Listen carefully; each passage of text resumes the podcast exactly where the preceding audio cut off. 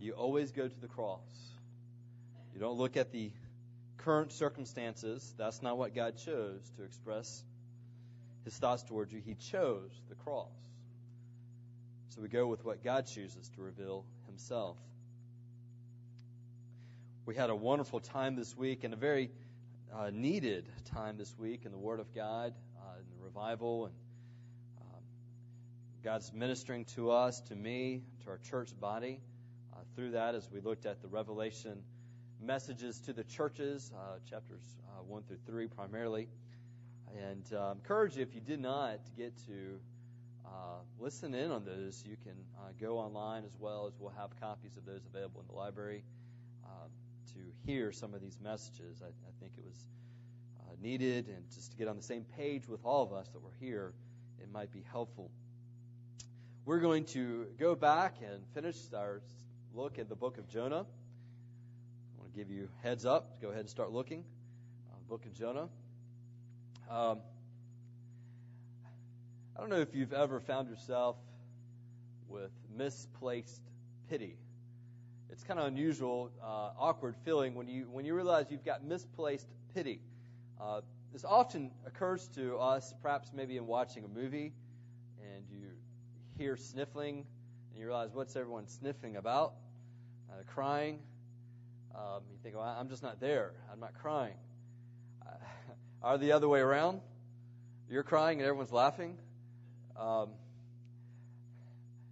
a little confession time. Uh, Toy Story 3 did me in. Uh, those of you who don't have young kids probably have not seen that, but uh, the first time I saw it, and after the 50th time I stopped crying, but the first time I saw it, um, I couldn't deny the tears. Um, it, it was embarrassing. I was like, I'm crying over this cartoon.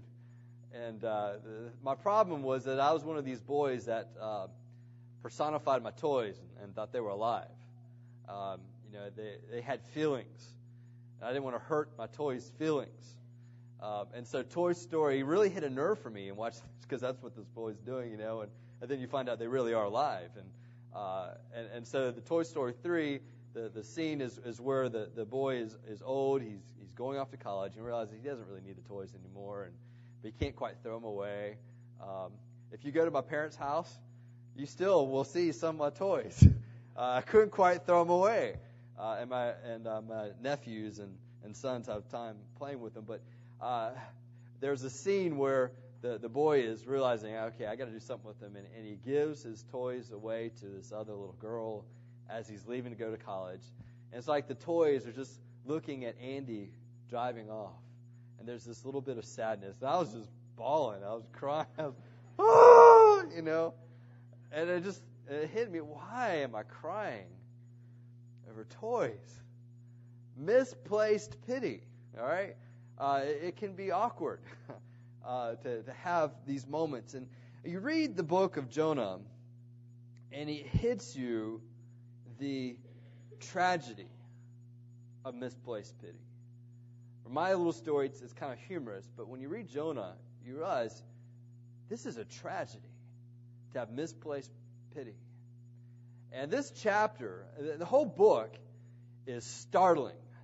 I mean, unfortunately, it gets overshadowed in mine because the prophet gets swallowed by a great fish, and, and we get absorbed in that little detail. And, and how does it happen? What kind of fish was that? And did that really happen? Is Jonah real? And, and we start getting focused that we miss the whole powerful message of the book. And it is an extremely powerful message. Uh, it talks about prejudice and trusting God and the passion of God and, and whether uh, God really does go all out to make sure that people will hear the message. And, and that is the message. God goes all out and making sure a message gets to the people. And we realize that the message getting to the people isn't just Nineveh. That Jonah is the primary audience that God is talking to. And the book is really about Jonah hearing God more than even the Ninevites hearing God. And so we come to the fourth chapter, and it's like Jonah reveals his heart in this, this chapter. All the reasons of why he ran away, when he heard the word of God, why he went to Tarshish, why he didn't want to go to Nineveh, and then just his attitude and why there was only a five word sermon and the Ninevites, uh, but yet God used that to bring the whole city to the Lord. And he gives the rationale, and it's dark. And we read this and we think, is this really a prophet? I mean, God calls this guy a prophet? And that's the type of reaction we get. That's the type of reaction I give to this book. And so uh, let's let's read this, and we're going to look at this together and really get the, the theme of the book at this fourth chapter. And so, in honor of this being God's word, let's let's stand as we read this together. Jonah chapter four. I'm going to read uh, chapter three, verse ten, uh, to get the context here. When God saw what they did, how they turned from their evil way, God re- relented of the disaster that he had said he would do to them, and he did not do it. But it displeased Jonah exceedingly, and he was angry. And he prayed to the Lord and said, O Lord, is not this what I said when I was yet in my country? This is why I made haste to flee to Tarshish, for I knew that you are a gracious God and merciful, slow to anger, and abounding in steadfast love, and relenting from disaster. Therefore, now, O Lord, please take my life from me, for it is better for me to die than to live. And the Lord said, Do you do well to be angry? And Jonah went out of the city and sat to the east of the city and made a booth for himself there, and he sat under it in the shade till he could see what would become of the city. Now the Lord God appointed a plant, made it come up over Jonah that it might be a shade over his head to save him from his discomfort. So Jonah was exceedingly glad because of the plant. But when dawn came up the next day, God appointed a worm that attacked the plant so that it withered. When the sun rose, God appointed a scorching east wind, and the sun beat down on the head of Jonah so that he was faint. And he asked that he might die, and said, It is better for me to die than to live. But God said to Jonah, Do you do well to be angry for the plant? And he said, Yes, I do well to be angry, angry enough to die. The Lord said, You pity the plant for which you did not labor, nor did you make it grow, which came into being in a night and perished in a night. Should not I pity Nineveh, that great city, in which there are more than 120,000 persons who do not know their right hand from the left, and also much cattle? You may be seated.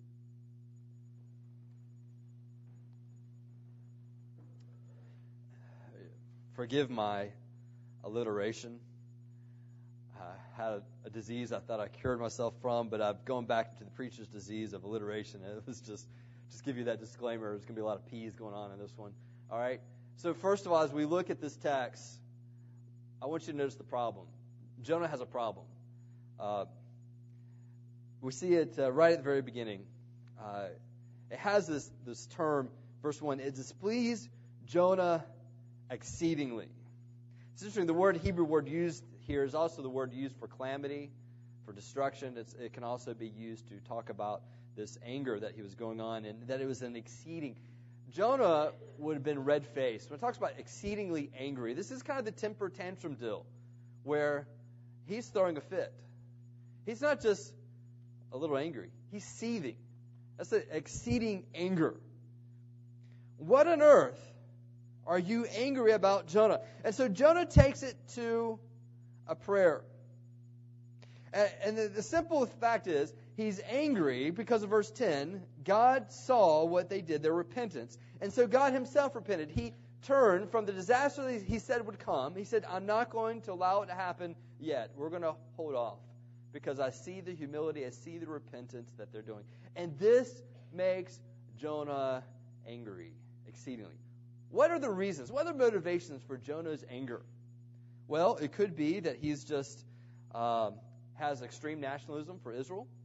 He is, after all, the prophet to Israel. That that is his domain. That is his mission. That is his calling. And he's just on a short-term mission trip to Nineveh, and there's all kinds of need in Israel. And and so maybe it's just this extreme nationalism for Israel to say, you know what, here's Nineveh. I just give this eight, this, this five word Hebrew message to them, and here they are repenting, and I've spent my life in Israel, and they don't repent. Maybe it's just frustration.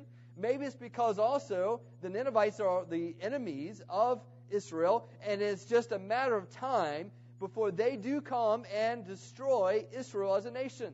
And so perhaps maybe it's this extreme nationalism, knowing that Nineveh is going to be the ones that, that are already the enemies, but eventually they are the ones who destroy Israel. Maybe it has something to do with that. Maybe it has something to do with the fact that he's losing his reputation. I mean, he's the prophet of doom. I'm coming and I'm going to lay it down. And God's going to wreck you. God's going to destroy you. And it's going to happen in 40 days. And, and here he's throwing on the line, then God doesn't do it. Maybe it's messing with his reputation. I mean, after all, can you imagine going back to Israel after Nineveh has been destroyed? He's getting pats on the back. Man, our army couldn't do it, but you did it. Jonah, you're the man. And that didn't happen. And so perhaps maybe there's this reputation that, that he's losing because of this. And so he takes his anger and he prays. And that's commendable. Most of us, when we get angry, we talk about God, but he talks to God about his anger. And I think this is comforting for us to know. Even in our anger, we can talk to God and watch what God does with it in our life. And so let's look at the prophet's prayer. And he prayed to the Lord, and he said, Oh Lord, is not this what I said when I was yet in my country? This is why I fled. This is why I went to Tarshish, the opposite direction. It wasn't because he was afraid of the Ninevites. It was because he knew that God was merciful, and if he gives this message of doom, they just might repent, and God just might forgive them. And I don't want that. You see his problem is not fear, his problem is hate. He hates them. He doesn't want God to give them mercy. Sometimes one of the hardest points when I'm talking and counseling people with forgiveness and they're having frustrating moments of saying, you know, if I forgive them, then they're going to get off the hook. And you understand that's just wrong. You're, you do not have them on the hook. And sometimes we think, I don't want to forgive them because then they're off the hook. That's not how it works. Because you're not their judge. It's just you're just admitting that. But here's the, the point that really gets hard. Okay, fine. I'll let God be their judge. But what if they ask for forgiveness from God? What if they trust in Jesus as their Savior Lord? That is the sticking point. When I'm counseling with people that have a problem with forgiveness, that at that moment is where they have a hard time. God, what if you forgive them? Are they going to get away with it, God, if you forgive them? And this is where it comes in. Jesus has become that sin that which you're so angry about. We have a harder time than you might imagine with forgiveness and God's forgiveness. Jonah is that one. He quotes in his prayer, he's praying scripture. And it's always a good thing to do. And even Jonah, even as he's complaining to God, he is praying scripture. And in his mind, God is the problem. Isn't that always the case?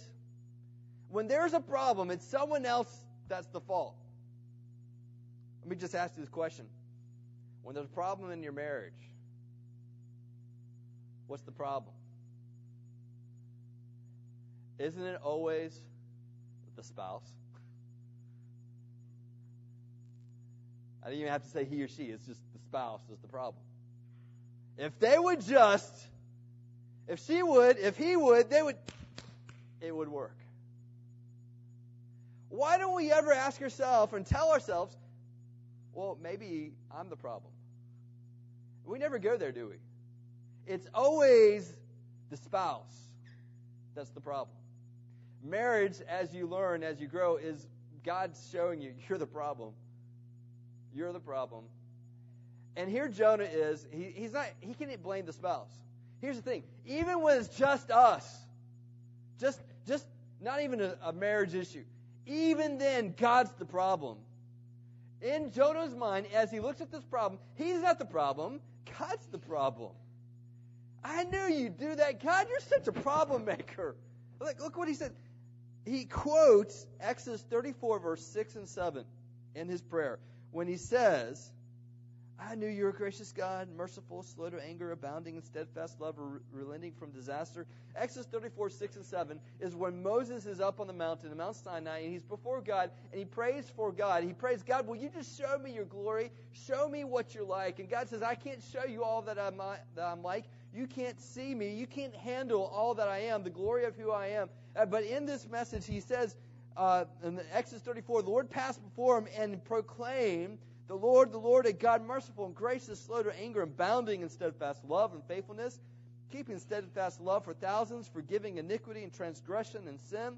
But I, who will by no means clear the guilty, visiting iniquity of the fathers on the children and the children's children to the third and fourth generation. This was something that most Hebrews would have known, they would have held on to.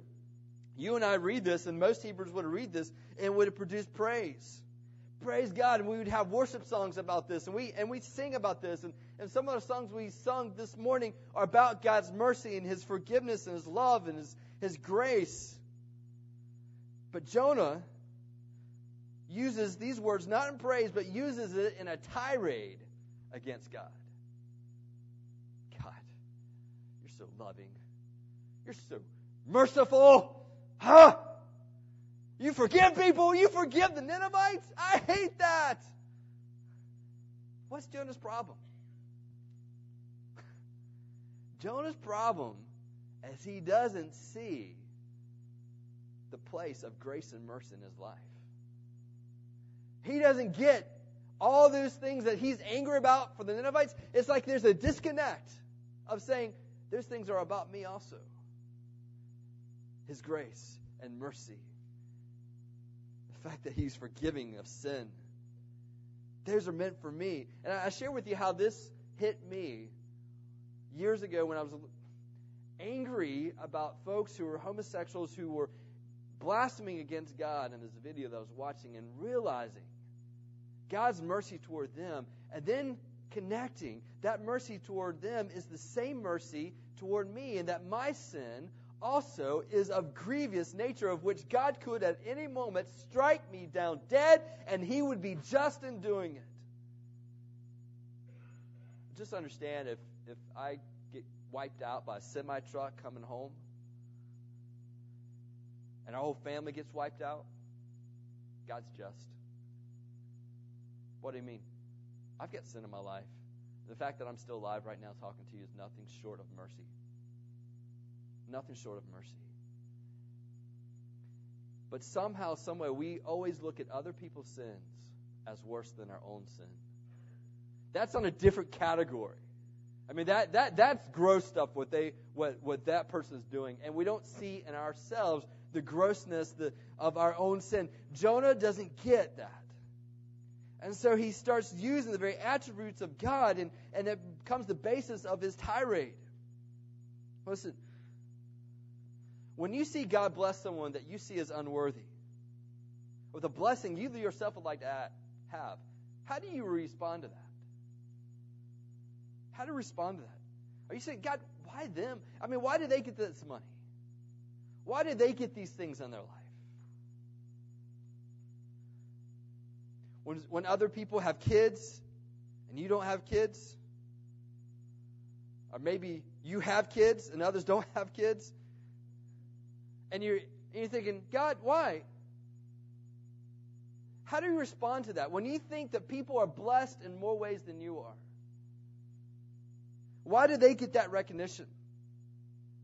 It's at that moment, that reaction re- reveals how much in tune you are with your own need for grace. How generous are you with your money? Are we out of touch with what Jesus has done to save us and that we don't connect that with our financial resources? If you're not forgiving with others, with your spouse, of those around you, you probably don't understand the grace of God in your own life. If you're not forgiving others, then there has been a disconnect with the grace of God given to you. So, what's his, his prayer request? Verse 3. This is what he prays for. All the other is just leading up for the prayer request, verse 3. God, kill me now. Basically. God, just kill me now. It is better for me to die than to live and watch this. I mean, I think that was the basis of him asking to be thrown out of the boat. God, I'd rather die than go to Nineveh. And now he's obeyed in his actions, but in his heart is still far from God. And we do that a lot, don't we? Uh, I mean, I, I see it in my family life. I see it in my life. Okay, God, I'm going to do this, but I'm not going to like it. Okay? And that's Jonah here. I'm going to do this, but I'm not going to like it. I'm going to do it with the hopes that maybe you're going to destroy them all. But now God is revealing that in his life. And God's saying, I'm not going to let that go. So he's saying, God, take my life from me. Now, Jonah is, is all kinds of irony here. In chapter 1, he's running away from God's presence. Only in chapter 2 to lament being banished from the Lord. In chapter 2, he's praising God for saving his life, only in chapter 4 for him asking God to take my life. We need to thank God for refused prayer. Basically, what, what's going on? Jonah has bad theology, which leads to despair in his life. What you believe about God matters. Here is leading him to the point of depression, to the point of I just want to die. So, I read that and I'm thinking, oh my, Jonah. And this is where you get to the point of that's why you fled that because you didn't want to see them forgiven that and you start reading, is this really a prophet of God? God, what are you going to do with that? And this is where we say, God, just it's understandable if you just kill them right here. Just wipe them out. Let the ground open up and swallow them right here. But then we read verse 4. And we've got this probing question that God gives to the prophet.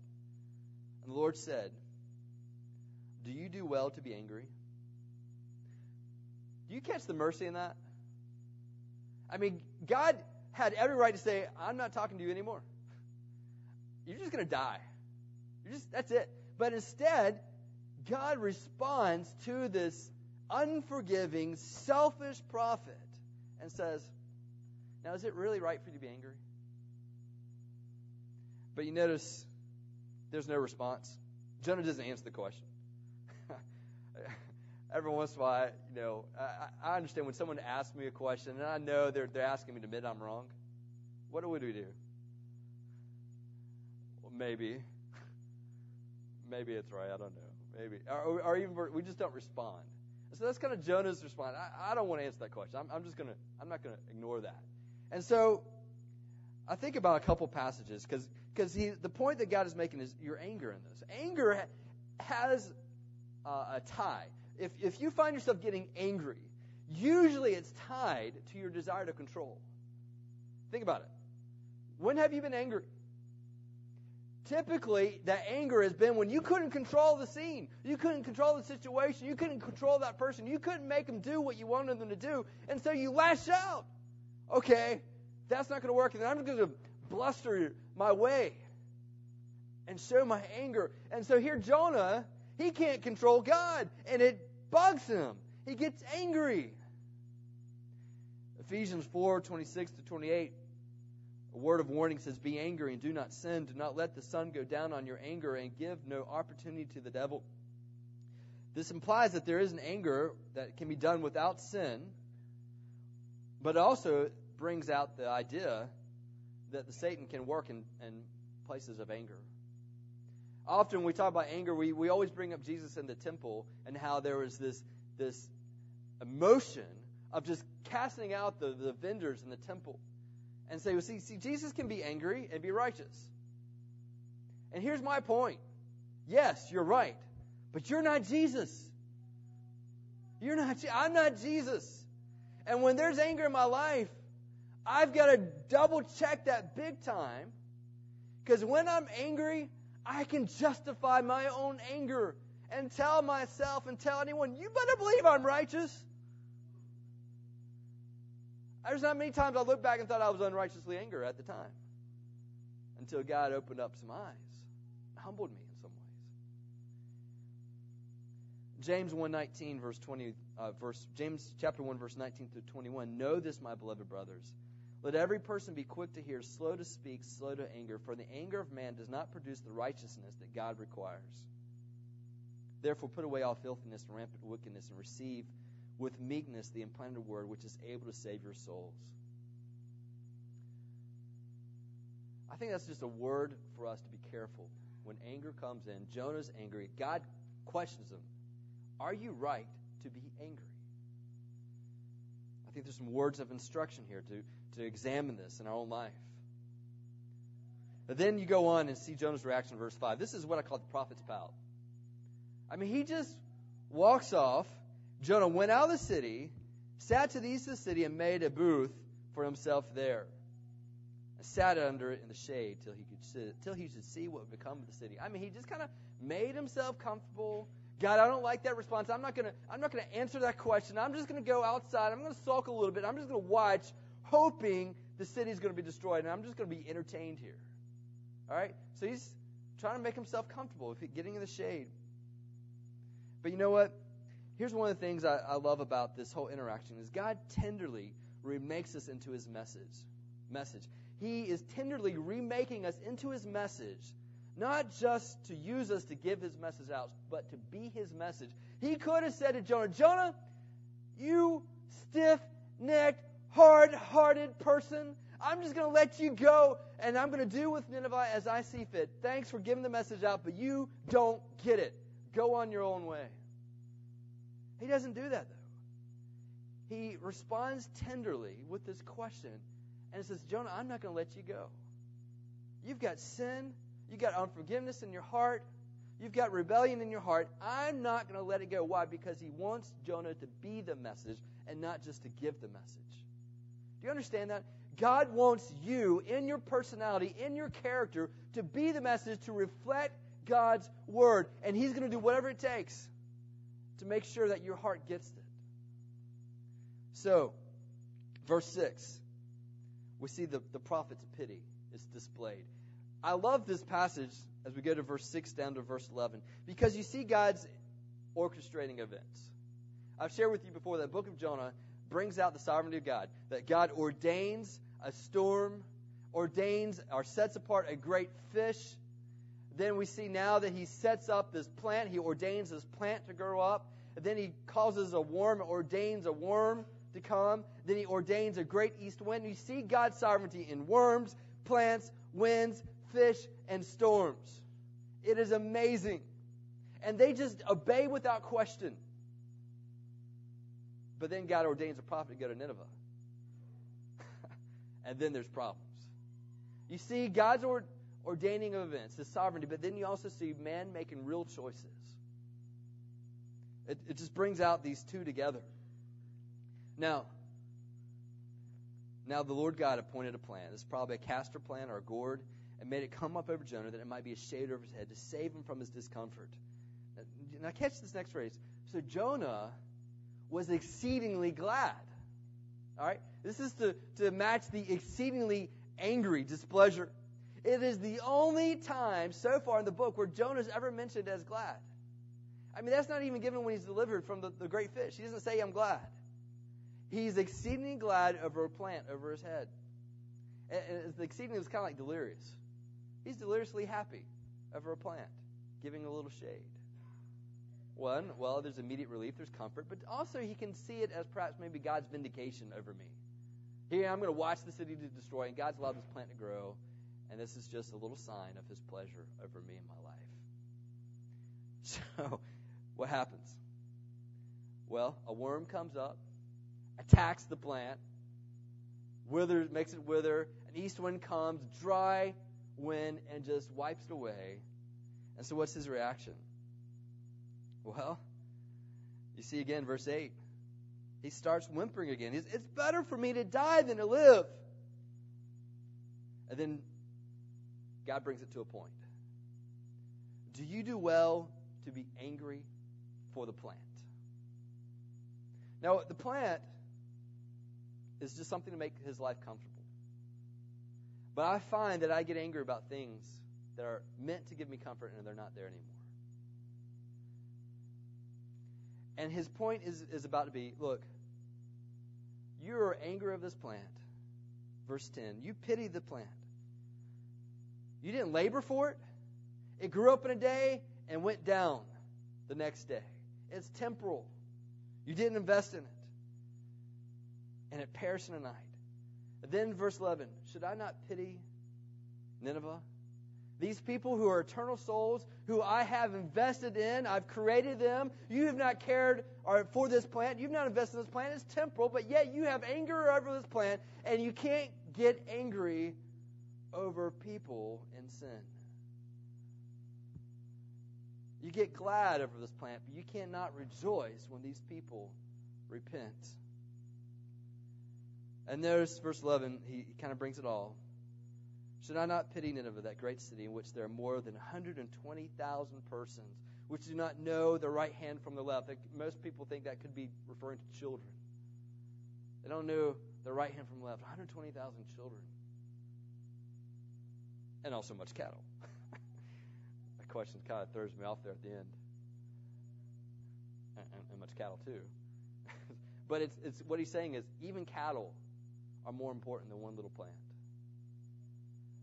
how much more 120,000 people. And you get upset over this. You know, this is where we have to be careful as Americans because we see things going down in our country economically. Things are going down, I, I believe, morally as well, spiritually, that we see a, a downward slide. And then we start talking about, you know what, I can't even sell my house anymore. We start talking about how Jobs are going down. And we get frustrated because our 401ks have dropped. The life of promise doesn't look as promising as it did 15, 10 years ago. I just want to caution us. Are we more passionate about our bank accounts, our houses, our cars, our food pantries, the job status of our state, than we are the fact that there's 2.2 billion people who have not even heard the name of Jesus. I'm afraid we can be more like Jonah than we want to admit.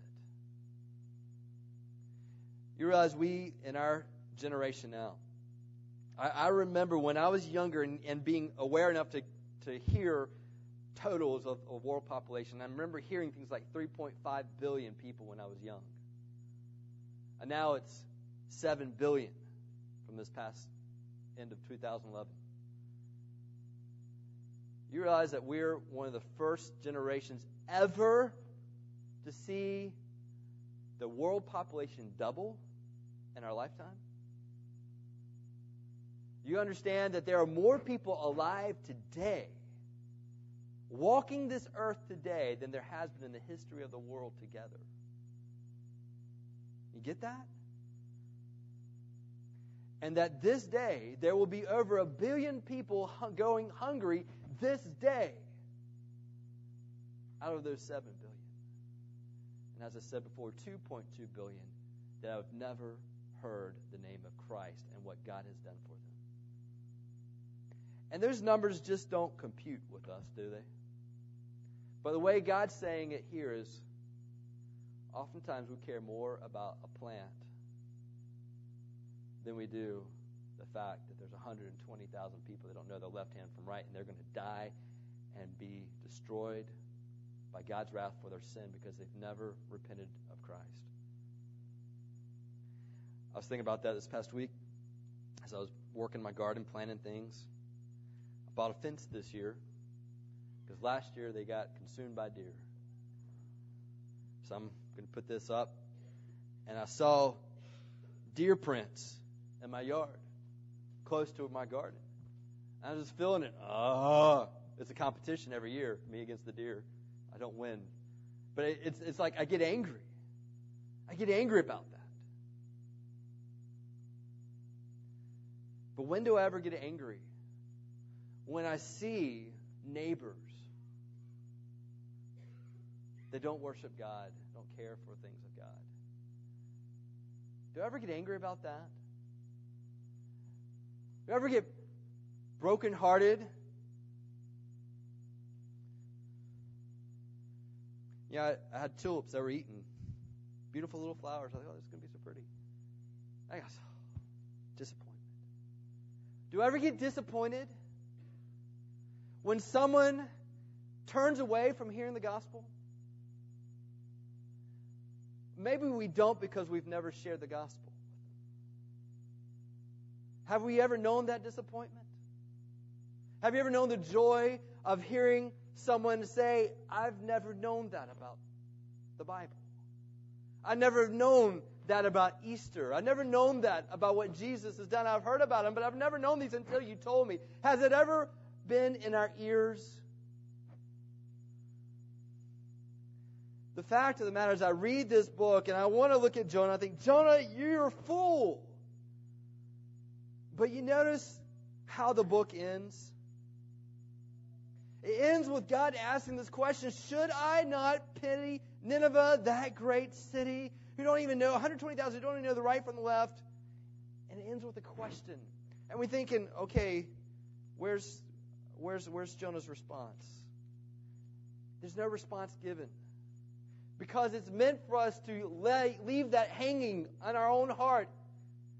Should God not pity the people around you? Should He not want the gospel to come to them? Should He not want them to hear this? And I'm thinking about last year when the Japan had the earthquakes and tsunami coming through, and we saw the videos of, of these waves coming through and wiping out houses and cars and just wiping out cities. And we all saw this online. We were just asking ourselves, are people in those cars? Are people in those houses? And it hits us the tragedy of this moment. But do you understand that every day there's a tidal wave of death coming through and wiping and carrying people away from this place into eternal judgment with God because they've never heard of Jesus' name. Has it ever crossed our minds to think that way and to look at the people in Knightdale around us to know when you open up the obituary page, do you ever wonder how many of these people ever knew Jesus as the Savior and Lord? Or do we just think, I don't want to go there and I want to think that these people are just dead? Do I know anybody there? Every day in our papers, it shows us the tidal wave of death. They're taking people away from this place, this place where they can hear the gospel. And I'm thinking, you know, why are we going to get so consumed just about the things going on in a church body? The things that we're to be consumed about in a church body are to be done so that we will be passionate about people coming to know Jesus as Savior and Lord. I want to share a song with you, not me singing, but this is one that was brought to my attention as a, a teenager. Um, 1992, someone showed me this guy I didn't like it because it came out of the 70s. I just don't like music styles of the 70s typically. And uh, until I heard this one song, this man died in 1982 at age 28. Um, was a believer just like the last five years of his life. And I heard this song, and I still remember sitting in my car when I heard this song. It's called Asleep in the Light by Keith Green and it shook me to the core. And I pray that we will listen to this song, this message, get past the whole 70 style of it, but hear the words. And I want to make it our prayer, a question from God through the book of Jonah to us. Are we, as a church, asleep in the light that God has given to us? Am I asleep in the light that God has given to me. So listen as, as we watch this.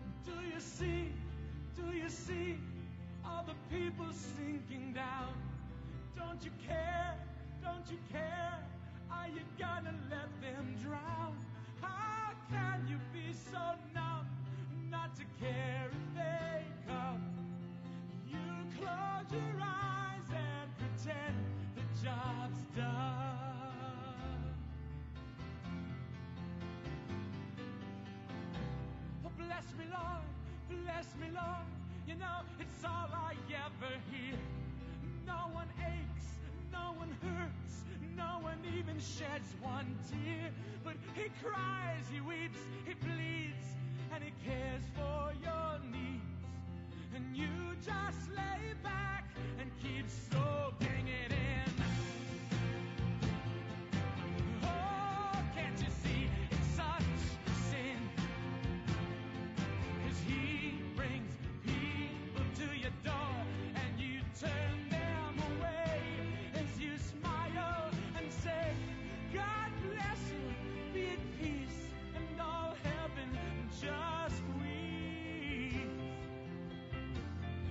Jesus came to your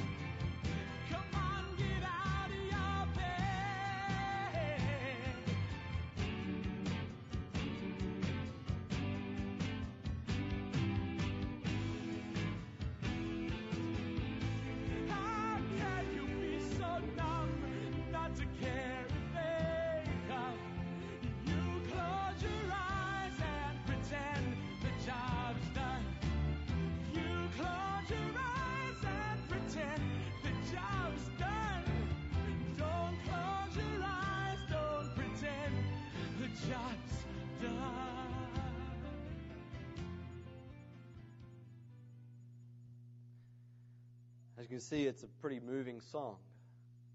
It's meant to be challenging in our face. So is the book of Jonah. We're still alive. We're alive for a reason. To give yourself away for the purposes of God, God's purposes. I just want to challenge you as a church, challenge me as a pastor. There are people who will die today. Have they ever had opportunity to hear the gospel? That are right here in our backyard. Your friends. Will you pray for them? Will you talk to them? Will you invite them to know about the gospel of Jesus Christ? It's one of the very reasons why you're here. I invite you as we stand and sing. Perhaps there's conviction in your heart. This is from the Word of God of Jonah. God put it in the book, in the Bible, for a reason. He wants you to read it. He wants you to ask yourself this question Should He not pity your neighbors? Should He not pity those around you? Why we care more about the temporal things when God cares about the people around us? Let's pray make God's passion our passion. Let's confess our misplaced pity and go to our Lord and make Him our passion.